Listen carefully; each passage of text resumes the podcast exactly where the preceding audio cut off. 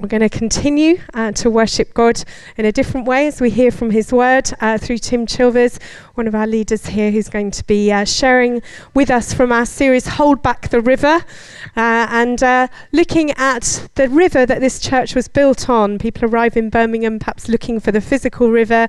When they hear Riverside, we don't have a physical one, but we do have a biblical river that the vision of this church is built on, which is that out of times like this, in the sanctuary of his presence, that we go out from here equipped again to love the world that he's given us, and, and given more of that love as we worship him. We're going to uh, hear about that in a moment, but we're just going to revisit the passage again. We looked at it last week. Uh, we're going to be looking at it each of the three weeks just to remind ourselves uh, of this core truth, really, for this church.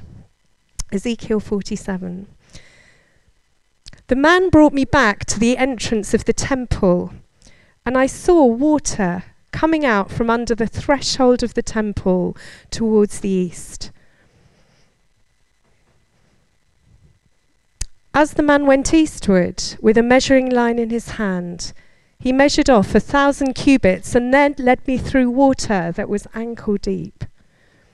Another thousand cubits, and he led me through water that was knee deep. Another thousand, and he led me through water that was up to the waist. Another thousand, but now it was a river that I couldn't cross because the water had risen and was deep enough to swim in. He asked me, "Son of man, do you see this?" Then he led me back to the bank of the river with trees on each side. He said to me, "When this water empties into the sea, the water becomes fresh. Swarms of living creatures will live wherever the river flows. There will be large numbers of fish, so where the river flows, everything will live. Fishermen will stand along the shore, from En Gedi to En Eglem. There will be places for spreading nets. The fish will be of many kinds, like the fish of the great sea. Fruit trees of all kinds will grow on both banks of the river. Their leaves will not wither, nor will their fruit fail. Every month they will bear because the water from the sanctuary flows to them.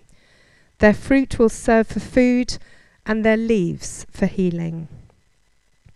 Lord, be with us now. Change us by your word, we pray. And be with Tim as he shares the truth that you've prepared for him to share. In Jesus' name we pray. Amen. Let me ask you, what's your aim for this year? What's your focus in twenty seventeen? It's important to have an aim. It's important to have something to focus on. As Zig Ziglar famously said, you hit what you aim at. If you aim at nothing, you'll hit it every time. So what are you aiming at? What are you focusing on this year? What's your focus? Or as George Lucas, the producer and director of Star Wars, said, always remember your focus determines your reality. What you focus on will be your reality. Now, some of us, of course, don't have a focus. Uh, we've given up on all that sort of stuff. But these few weeks at the beginning of the se- beginning of the year, we're going back to our focus as a church, back to our roots, as we look, as Judy said, at this passage, which is foundational for us as a church, Riverside Church, in which we get a glimpse of this amazing river. And so as we jump into it, let me ask you, what's the most breathtaking, the most inspirational river that you've ever stood by? Think about it. What's the river that you've stood by that has really just been wow? And just share it with the person you sat next to. If you don't know them, say hello. Uh, but tell, what's the most breathtaking river that you've ever, ever come across? For me, this is the river that was most breathtaking. Anyone know what that river is? It's the Zambezi. That's Victoria Falls. And it is truly breathtaking. It, it is inspiring to be stood by it and hear it thunder and roar. And of course, you see the life all around it. The sense of awe at this amazing river. Well, for us, this picture mentioned in this passage of a river flowing out, bringing life and vibrancy and color and hope and freedom and joy wherever it goes, is foundational for us as a church. As we get this picture of this amazing joy and life that comes. You see, it's important for us to get a glimpse of where this passage fits in the Bible. You see, uh, if you take a text out of context, you may well be left with a con. And so it's important for us to remember, where does this text that is so foundational for us fit in the Bible? What's it all about? What is this river? What's Ezekiel going on about? And Ezekiel, frankly, is a strange book. It is not a simple read, if you've ever tried to read it, all wheels and all this sort of stuff. But the truth is, it is a book in which God's people are in desperate times. They are a long way from home, both physically and spiritually. They are in exile. They have continually sought other gods, and then along the way all sorts of terrible things have happened. They've gone against God, and what's happened? They've been invaded, overtaken. And they're a long way from home. But not only that, their city, Jerusalem, where the temple is, which represents their their encounter, their relationship with God as they meet with him, his presence, is under threat. And then you get halfway through the book and Jerusalem is destroyed. So they are a long way from home, and now they have no home to go back to. And so therefore for you, if your world is falling apart, if you are desperate and it seems hopeless, Ezekiel as a book, the context is right on it for you.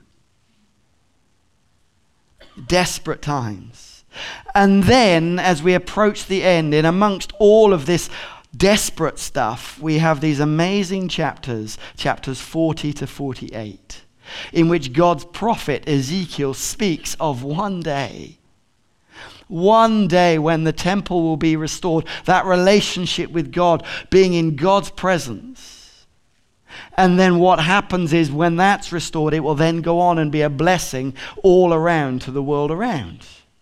And we here in chapter forty-seven have a picture of it as a river that flows out, bringing blessing wherever it goes, life and freedom and joy and all of that. And so for me, my understanding of the book is, as we on the other side of Jesus, on the other side of the cross, read this. What this is all about, this river, is God's people empowered by God's Spirit, taking God's good news, the message of Christ, hope, life, freedom, to a dying, desperate world, and seeing life, joy, hope. Which is why, as a church, we want to be a place in which anybody at any situation from any background can come and find life. Where else in society do we go? Where else in society do we have a group of people where a nine-year-old and a ninety-year-old are equals? In which a convict and those who convict are equals? In which people who are desperately broken and relationships are falling apart and those who are newly happily married? Where else in society, all ages, all ages, all stages, all backgrounds can join together as one, forgiven, whole, full of joy, full of God's Spirit. God's people on a mission. And so, as we go, it's summarized by this verse. Fruit trees of all kinds will grow on both banks of the river. Their leaves will not wither, their will, nor will their fruit fail. Every month they will bear fruit, because the water from the sanctuary flows to them. Picture of a dying, desperate world having life and seeing growth and fruit and blessing. Every month, people encountering and finding life. And at the end of last year, we felt it was right to maybe even hope and dream and pray for that every month, that people might encounter Jesus and find whole, eternal life. And then maybe even this year we might see a hundred people come into our walls as people who found life. And so therefore this year, five things for us to focus on, that we might be a people. What would it look like if we focused on these things this year? What difference might we make? Five focuses for us. And the first is this. This year, twenty seventeen, may we be a people who reform, not retreat. who engage in culture, not disconnect from culture. Sadly, Christians and the church are sometimes known as this: horrible, judgmental, anti, always critiquing, always pointing out error, always judging. Now, here at Riverside, we may not be like that, uh, and it's fantastic that we're not. And yet, and yet, in our own hearts, are we sometimes just a little bit like this? Just a little bit grumbly, a little bit moany, a little bit pointing out error, a little bit pointing out where things, there are gaps. I love this quote from American comedian Stephen Colbert. Joy is the most infallible sign of the existence of God. I think he's onto something. May we as a church be more like this, lad.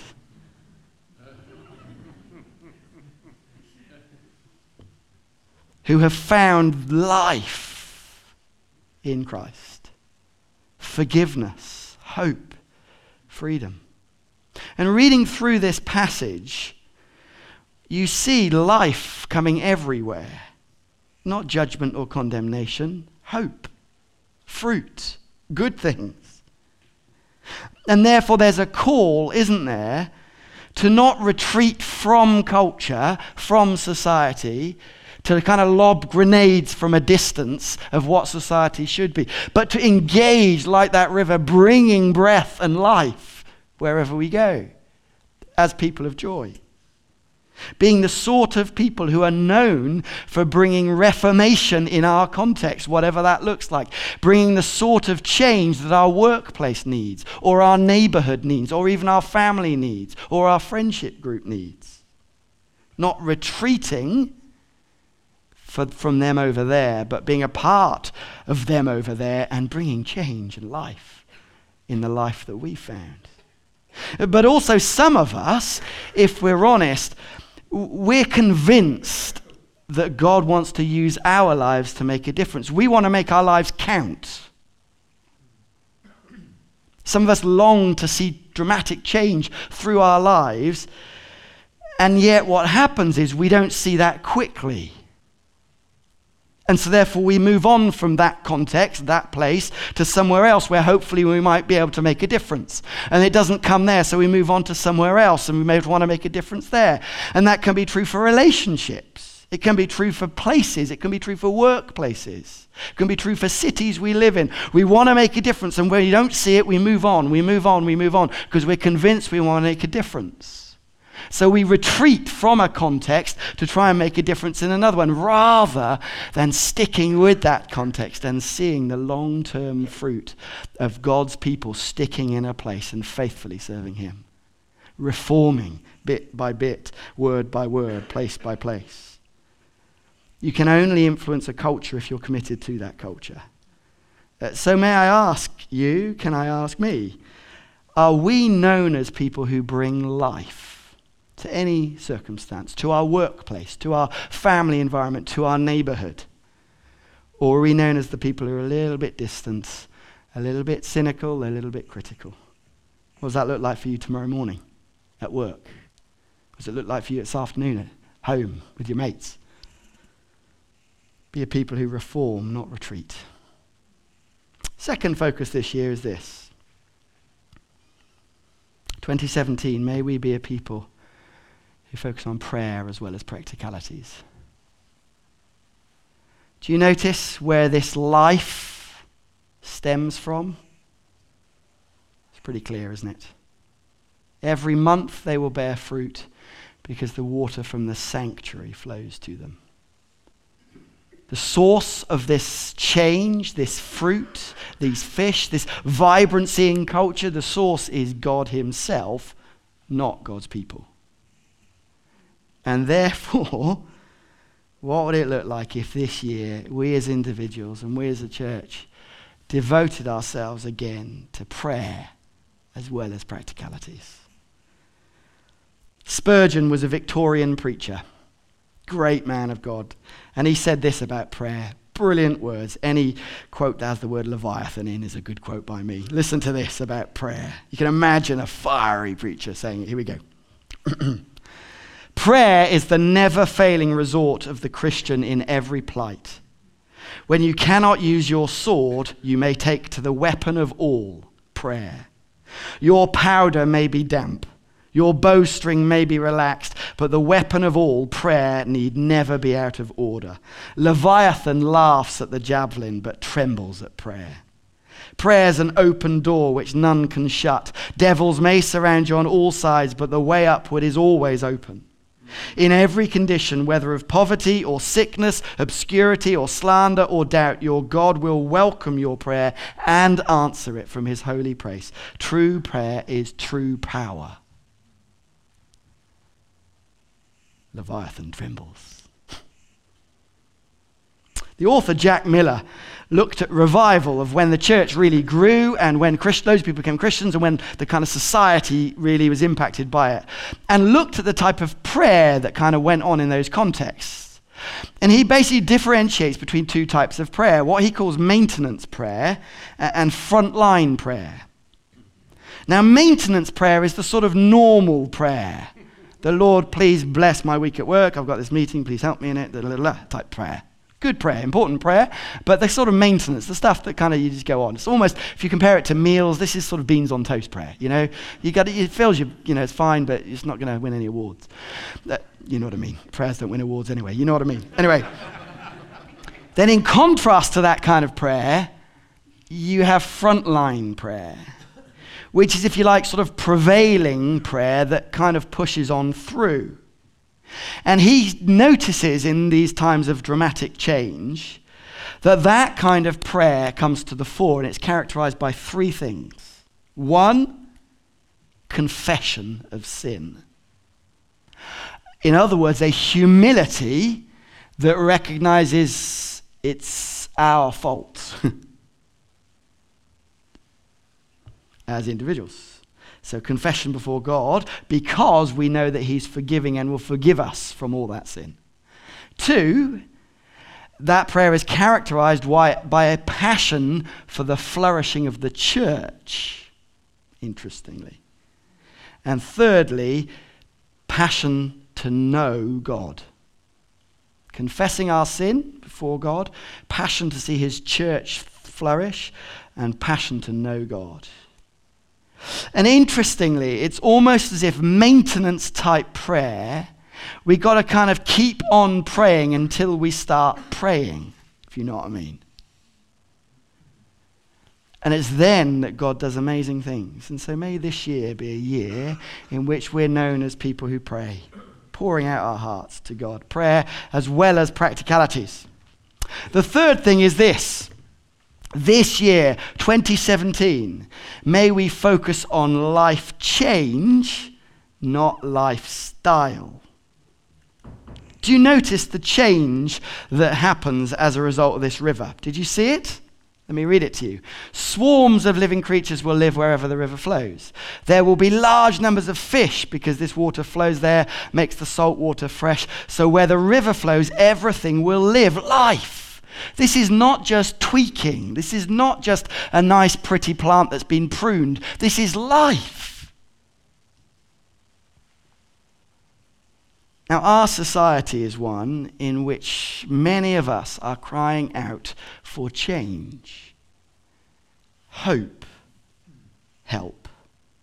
And we are turning any direction we can vaguely get that may give us some sort of hope or help. I love this cartoon because many of us are convinced that it's our fault, therefore we're the ones who've got to change ourselves rather than being forgiven by God, because we're all sinful and therefore we all need God's change. And the truth is, the more we're convinced it's about our change that needs to happen, the more it will destroy us. Because we can't. Can you? I can't. The offer of the good news of Jesus is nothing other than total life change. Total life change. I remember a, a few years ago in a different church, I was in a prayer meeting. And in this prayer meeting, a guy had come who'd just become a Christian. He'd started following Jesus from quite a tricky background and got quite an interesting past. Dramatic transformation. And into this prayer meeting, he brought a mate of his who wasn't a Christian. It's classic. Brought him to the wrong meeting. You know, he brought him to a prayer meeting. Shouldn't have come there. Anyway, so I was in the group, right? Mainly made out of Christians. And I was in this guy's group along with his mate. And his mate was clearly uncomfortable in this prayer meeting. He didn't know what to do, what to say, how to, he was just awkward. Okay. My other mate, who'd just become a Christian, was passionate praying and all this. Anyway, as a church, They'd, they'd had some difficulty with some kind of teenage lads from the state who basically took it upon themselves to try and interrupt every church meeting. And what they would do is they would come in the back door and shout and then kind of run away. And every now and again, like this prayer meeting, uh, two lads, teenage lads, ran through the church effing and blinding to try and disrupt the prayer meeting, laughing as they went. What happened next was fascinating because this guy who'd come with the guy who'd become a Christian leapt out of his seat, grabbed one of them by the throat, pinning him up against the wall, exchanged a few words that aren't in the Bible. And then this guy, who the teenager who'd said to him, well, you're not one of them, are you? And he said, and I still remember his words, no, but I've seen what it's done to my mates, and so there's got to be something to it. Life change, not lifestyle. This was not this guy had had a moral awakening and decided to become, quotes, good. He'd had everything flipped upside down, totally changed. And my guess is that for some of us here, we have never fully investigated Jesus at all. And we've kind of presumed we know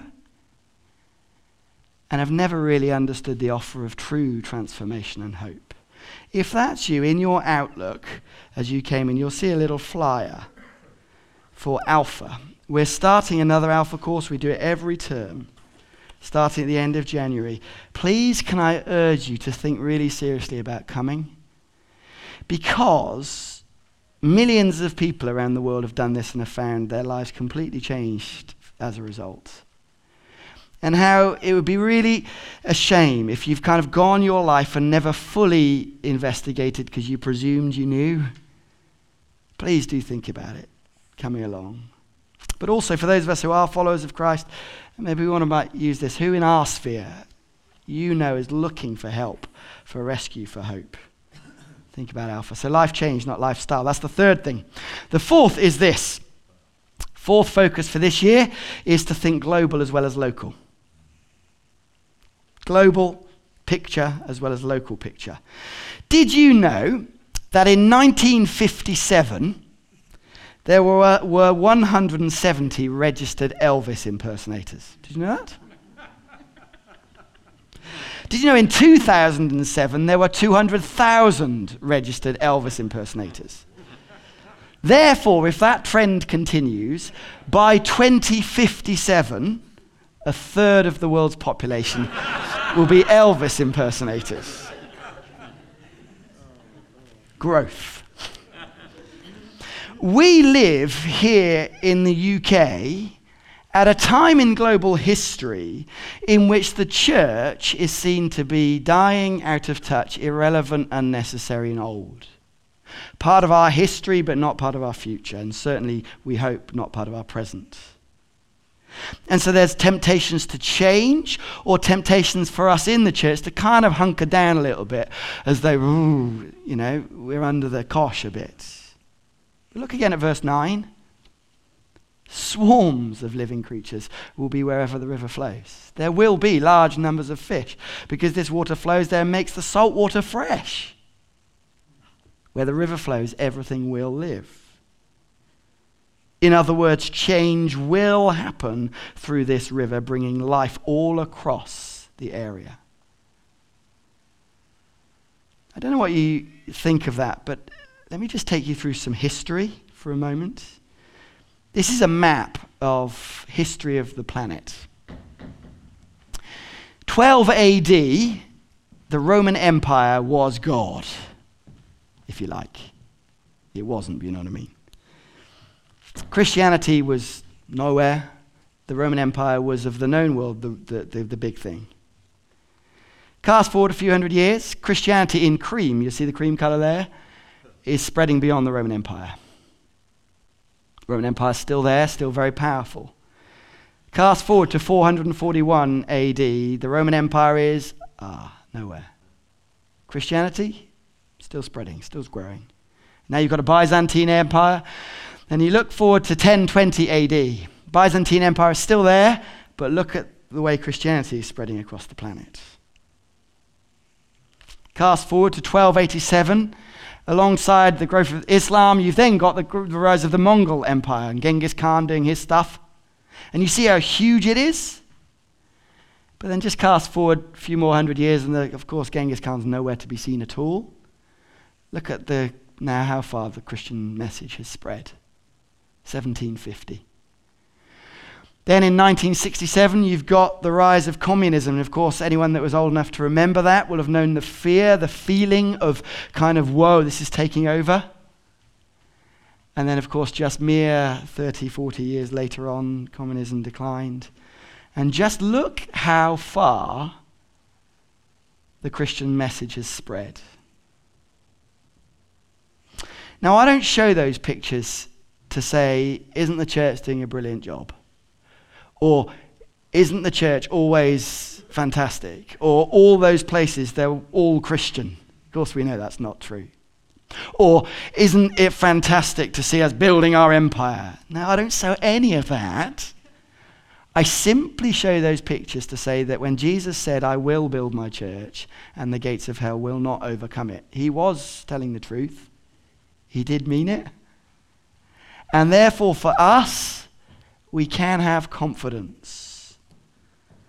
We can have confidence that we are part of a global story as well as a local one. The river is bringing life all across this planet. Hallelujah. And the final aspect is this. This year, twenty seventeen, may we be a people who dream small as well as big. Dream small as well as big. Does anyone know who this is? Anyone know? Let me mention her name. Her name is Henrietta Mears. Anyone know now know who Henrietta is? Mears is one or two people. Henrietta Mears is somebody who, if you walked past her in the street, you would not think that she was very important.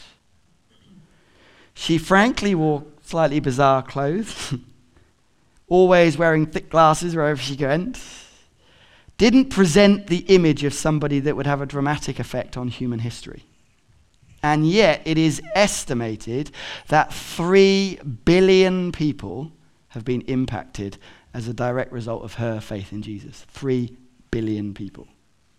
You see, Henrietta Mears was a Sunday school teacher in California in the early and mid-twentieth century.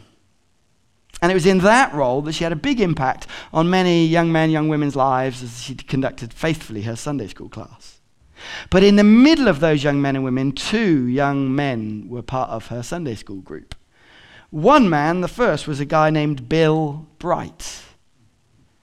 Bill Bright would grow up and form an organization called Campus Crusade for Christ, who would then produce a film called the Jesus film that would become the most influential tool in Christian mission history.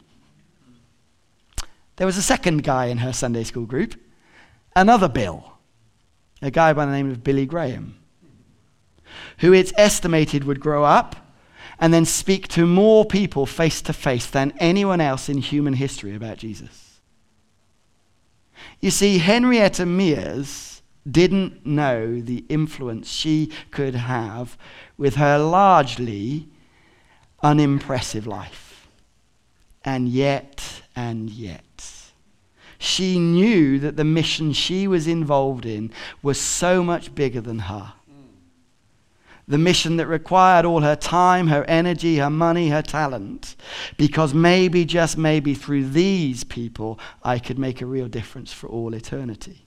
So much so that she said, thinking of her Sunday school group, when I think of my ministry, I think of the world.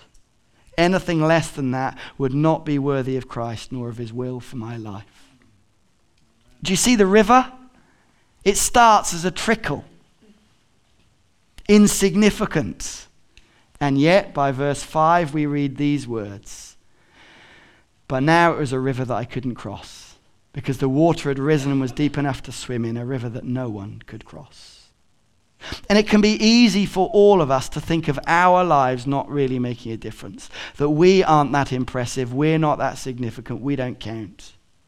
We can't achieve much with our lives.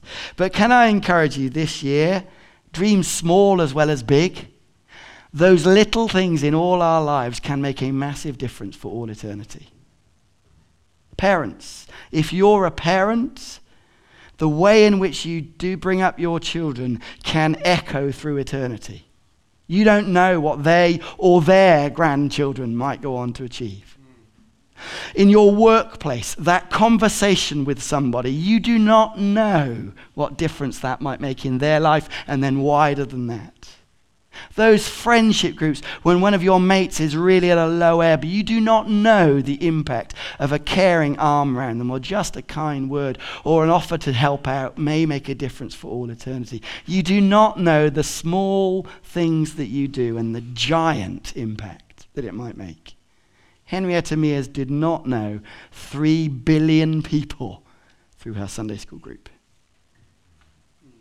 Your life can change history, like that river becoming a, a raging torrent like the Victoria Falls, thundering. May this year we be a people who dream small as well as big.